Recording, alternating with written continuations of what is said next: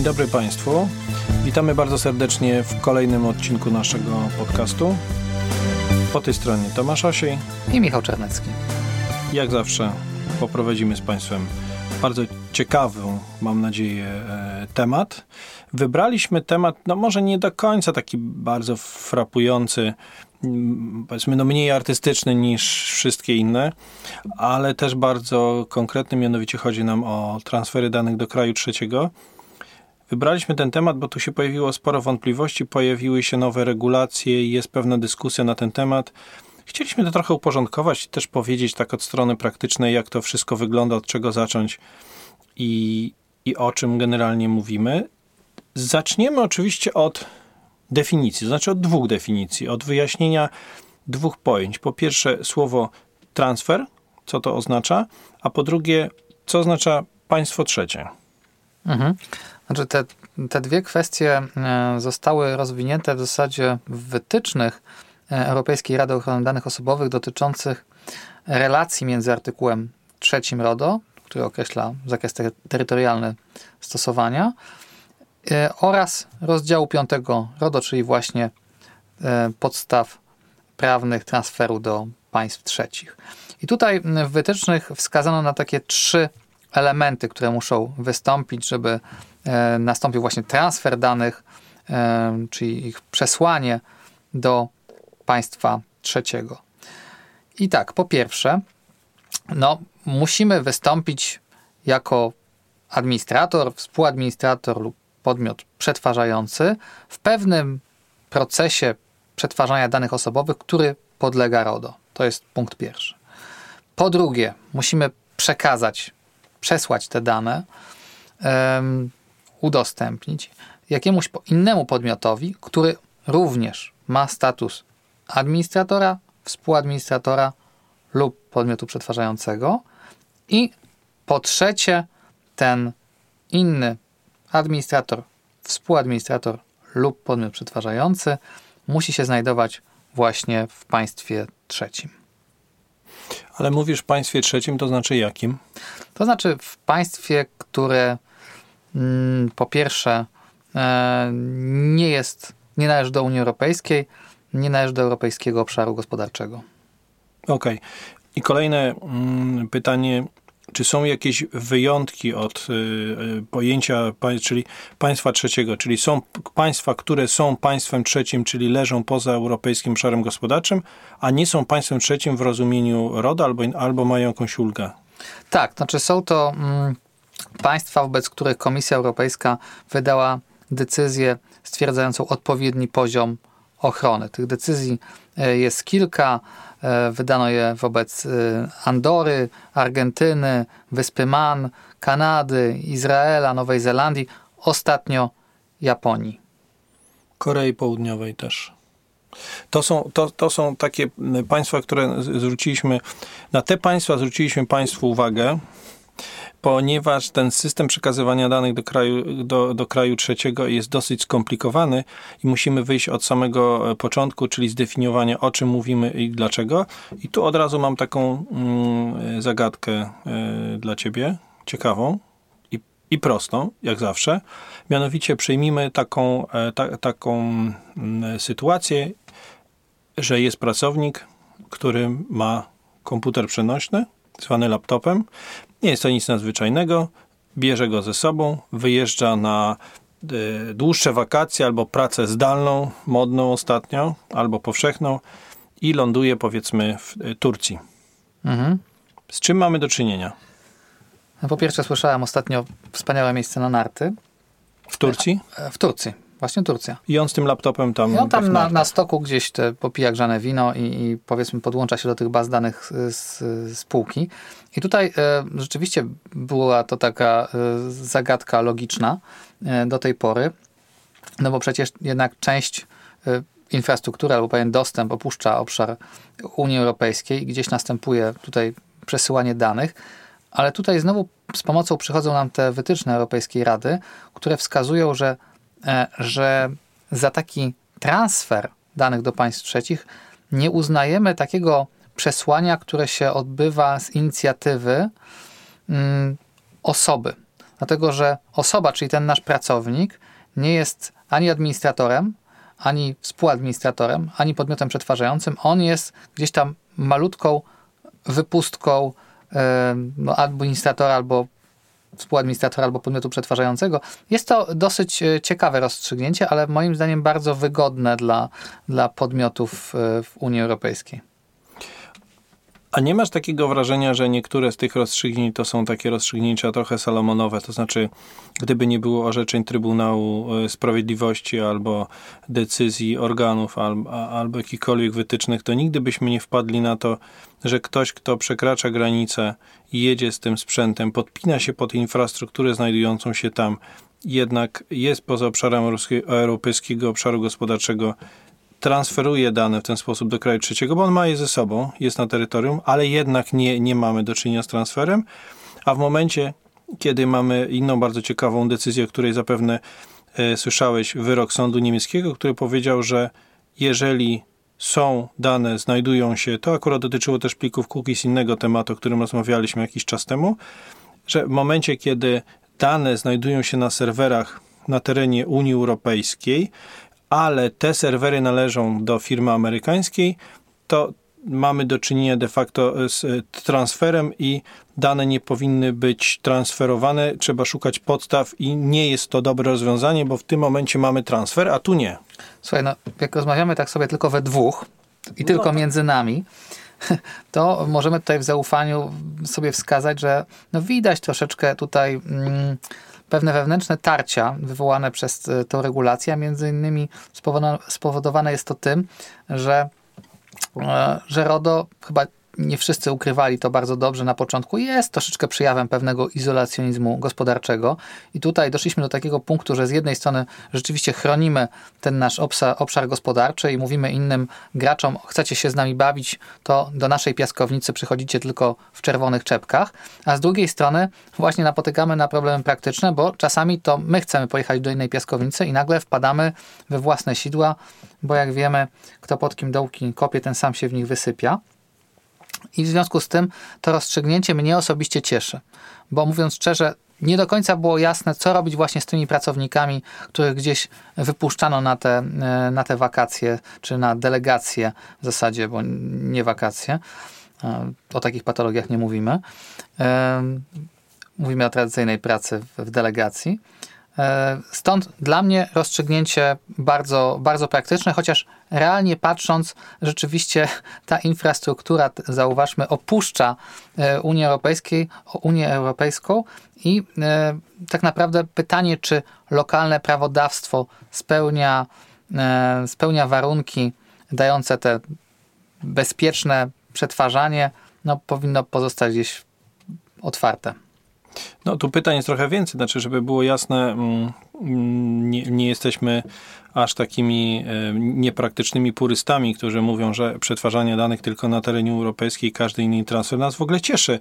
To, że tu mamy tak przejaw takiej elastyczności w opiniowaniu, jest to trochę życzeniowe. Pytanie jest takie, jak długo się to utrzyma i czy przypadkiem nie pojawi się tutaj jakiś człowiek pod hasłem e, Schrems e, transferu danych anty kraj trzeci, w przypadku Turcja czy jakikolwiek inny, nie zaskarży tego i powie przecież to jest nielogiczne.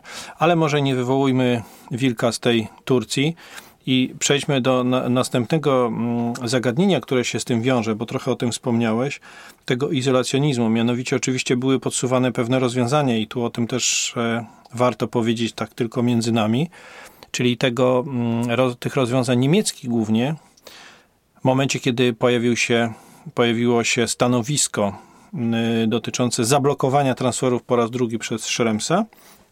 Organy niemieckie dały bardzo, szczególnie jeden organ, dał bardzo proste wytyczne, powiedział po prostu przechowujemy dane na serwerach na terenie Unii Europejskiej i problemu nie ma. I zresztą niektórzy z wielkich graczy y, poszli w tym kierunku i twierdzą, że serwery są na terenie Unii Europejskiej, czego my de facto nie sprawdzamy, nie jesteśmy w stanie sprawdzić, ale, ale tu okazuje się, że tym rozwiązaniem jest postawienie mm, serwerów. Ale teraz wróćmy do, trochę do definicji, bo ten temat transferów jest takim tematem magicznym.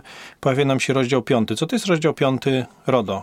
Tak, na rozdział piąty RODO mówi właśnie o tych podstawach, w zasadzie o takich ścieżkach troszeczkę, po których możemy sobie te dane transferować do państw trzecich i ten rozdział jest podzielony w zasadzie na trzy, na trzy części. Po pierwsze mamy te decyzje stwierdzające właściwy e, poziom ochrony, o nich sobie wcześniej powiedzieliśmy i, i takie państwo, które dostaje taki państwo albo obszar, które dostaje taki glejt od Komisji Europejskiej, tam jest bezpiecznie, no to traktujemy tak, jakbyśmy przekazywali te dane między swoimi, bo ktoś już tutaj ileś łez wypłakał, analizując y, rzeczywiście, czy tam y, prawne, prawne ramy dają wystarczające y, gwarancje. Następny poziom to mamy przekazywanie z zastrzeżeniem odpowiednich zabezpieczeń.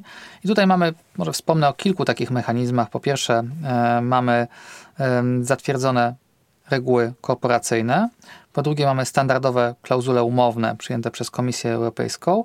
Mamy też mechanizm e, certyfikacji e, i taki, taki transfer może być także elementem zatwierdzonego kodeksu postępowania. I tutaj może ja bym Ciebie zapytał, zrewanżowałbym się w ramach tej naszej dzisiejszej pętli nienawiści. E, jeżeli jesteśmy firmą, jeżeli jesteśmy grupą przedsiębiorstw, to który z tych mechanizmów jest dla nas efektywny? Znaczy, czy bardziej, powiedzmy, że nie ma tej decyzji, czy bardziej byśmy e, szukali jakiegoś kodeksu, czy bardziej byśmy e, chcieli się jakąś powiązać w różne strony tymi standardowymi e, klauzulami umownymi, czy szli, szli bardziej w stronę tych reguł korporacyjnych? Ja odpowiem bardzo inteligentnie i powiem zależy. Bardzo sprytnie. I teraz wyjaśnię, co się mieści pod słowem zależy zależy od wielkości tego, co chcemy osiągnąć. Moim zdaniem idealnym rozwiązaniem i takim, które bardzo bym chciał, żeby weszło e, i trochę przewidzianym na tego typu sytuacje, to jest certyfikacja, której w Europie jeszcze nie ma. To została wskazana jako jedna z e, kilku większych porażek, jeśli chodzi o RODO. E, kodeksy postępowania, bardzo ciekawa też podstawa. Znaczy te dwie, te dwie regulacje, czyli certyfikacja i kodeksy postępowania to jest taka gwarancja tego, że dany podmiot spełnia wszystkie kryteria y, y, i można mu zaufać, że jest to bezpieczne. Podobne rozwiązanie w swojej istocie to są wiążące reguły korporacyjne, przy czym bardziej sformalizowane moim zdaniem, chociaż nie mieliśmy do czynienia z certyfikacją, bo tak jak powiedzieliśmy, jeszcze nie ma, więc trudno powiedzieć, trudno to porównać ale na pewno wiążące reguły są bardzo sformalizowane. W wielkim skrócie, y, y, dlaczego one są tak sformalizowane y, i, i dlaczego nie wymieniłem ich w pierwszej kolejności? Dlatego, że Sama idea wiążących reguł korporacyjnych polega na tym, że w pewnej grupie przedsiębiorstw należących do, do, do, do, do grupy, czyli grupa należy do grupy, tworzymy bezpieczną bańkę, taki bezpieczny świat przetwarzania danych.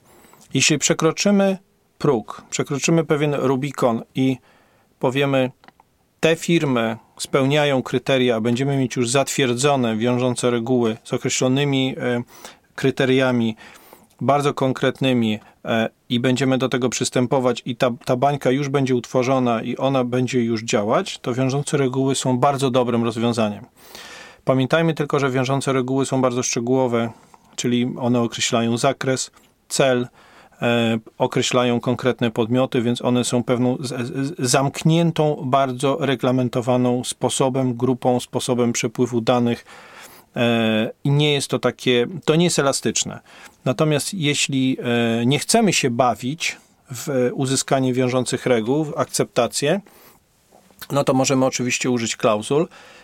Natomiast z drugiej strony, jeżeli mamy podmiotów dużo, a nie mamy wiążących reguł, no to używając klauzul, to po prostu mamy bardzo dużo pracy i mamy pewien, może nie chcę powiedzieć bałagan e, dokumentacyjny, no ale wymaga to dużo trudu, a wiążące reguły mówią nam, to jest bezpieczna przestrzeń, bardzo proszę, korzystamy, przesyłamy. Także to zależy. Mhm, także chyba możemy podsumować, że jeżeli chodzi o takie pytanie, dla kogo e, są te mechanizmy e, transferu, takie jak certyfikacja czy zatwierdzone kodeksy, możemy spokojnie odpowiedzieć, że są to mechanizmy dla podróżników w czasie.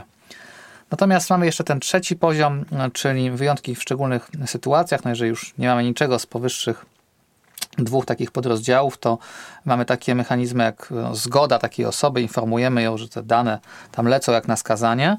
Mamy też umowę, to znaczy jeżeli wykonujemy, podpisujemy umowę z kimś, no to musimy te dane przesłać do, do państwa trzeciego, to jest ku temu podstawa. Podobnie, jeżeli tą umowę zawieramy w interesie takiej osoby, która bezpośrednio nie jest jej stroną, no tam są jeszcze takie inne elementy, jak choćby e, kwestia obrony dochodzenia czy ustalenia roszczeń. Natomiast to, o czym powinniśmy wspomnieć, to e, jest fakt, że ostatnio zmieniły nam się te standardowe klauzule umowne.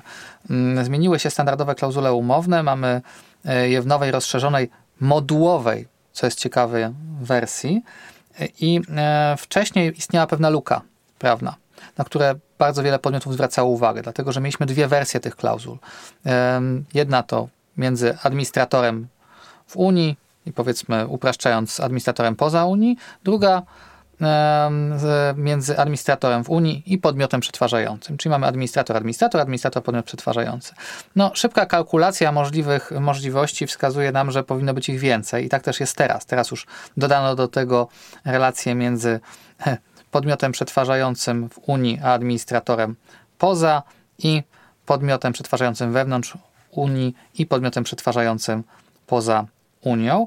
No i te te klauzule rzeczywiście mają taki wymiar modułowy, czyli tam pewne elementy jak z klocków się e, dobudowuje. Ja mam jeszcze jedno pytanie, bo tak mm, jak mówimy o tych zgodach na, na mm, transfer danych, czy to akurat mówię konkretnie o zgodzie, ale o sposobach transferu danych, a w zasadzie mam dwa pytania. Zacznę od pierwszego. Jeżeli mówimy o zgodzie, to z czym to ci się jeszcze kojarzy? Z jakim, z jakim obowiązkiem? Informacyjnym. I, I co z tego jeszcze wynika, że mam obowiązek informacyjny? Jakby Twoim zdaniem, dlaczego zostało to wskazane, że trzeba dokładnie opisać to obowiązku informacyjnym, jeżeli wyrażamy zgodę? Jakby z czym to może być związane? Okej, okay, czyli pijesz, rozumiem, e, napój bezalkoholowy do, e, do oceny ryzyka transferowego. Tak. Tak, to rzeczywiście e, ten element się pojawił, w zasadzie istniał już wcześniej, ale został mocno podkreślony po wyroku e, tak zwanym Schrems 2. To znaczy padła nam ten, ten drugi już mechanizm, wcześniej mieliśmy mechanizm Safe Harbor, zwany powszechnie Per Harbor, e, później mieliśmy Privacy Shield, który również padła, został zakwestionowany ten mechanizm dobrowolnej certyfikacji podmiotów w Stanach, które mówiły tak, będę dobrym harcerzem, będę dobrze traktował te dane. E, I też komisja w swoim uzasadnieniu decyzji wskazała, że powinniśmy oceniać każdorazowo właśnie, jeżeli przekazujemy dane, jaki jest ten grunt, na które te nasze e, prawda, dane e, trafiają, czy ziemia ta jest żyzna. I um, jest to coś dla mnie bardzo ciekawego. Znaczy, wydaje mi się też, nie wiem, czy tobie również, dosyć ciekawe, że gdzieś na celowniku są te biedne Stany Zjednoczone, jak wiemy, kraj daleki od demokracji, podczas gdy e, kraje nawet nieco bliżej Polski, gdzie e, wydaje się, że prawa człowieka, w tym prawo do prywatności, są e, nieco mniej respektowane, no nie są zbytnio kwestionowane i wydaje się, że ta ocena ryzyka transferowego jest czymś, co gdzieś powinno być szerzej komunikowane. A tak na marginesie ciekawostka. E, który kraj, zgadnij, który kraj e, zakazuje przetwarzania danych poza swoim terytorium swoich obywateli? Rosja. Brawo.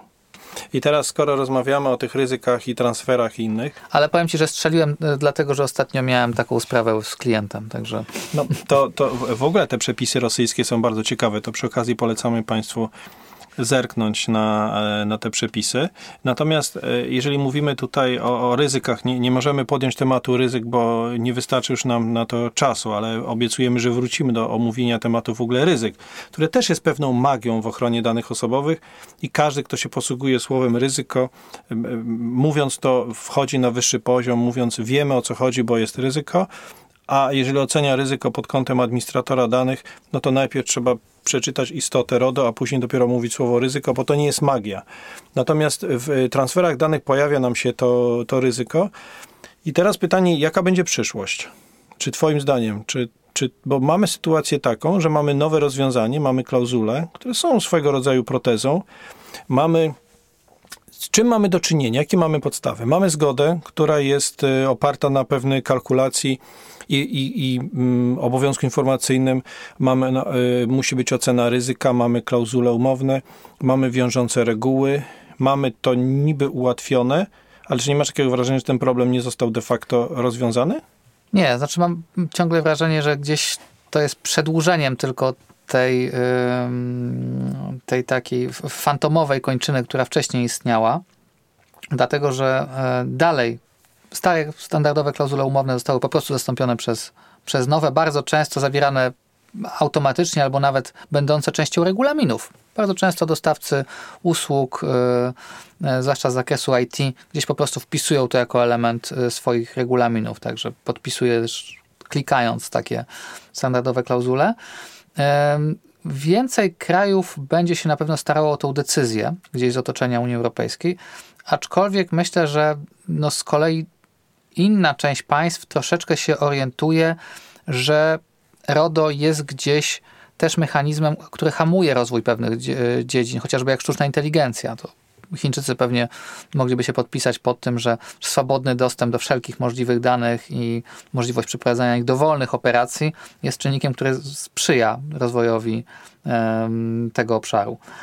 Natomiast, natomiast na pewno gdzieś zostanie wypracowany kolejny mechanizm, może to będzie jakaś um, mighty Shield of Light ze Stanami Zjednoczonymi zostanie wypracowana, gdyż mamy chyba zbyt silne związki polityczno-gospodarcze, żeby, żeby ten temat pozostał dryfujący, bo obecnie mamy ten temat dryfujący. To znaczy pytanie, jak bezpiecznie dokonać transferu do danych do Stanów Zjednoczonych jest pytaniem, które na razie pozostaje może nie bez odpowiedzi, ale na które odpowiedź cały czas gdzieś musi być w każdym przypadku doargumentowywana.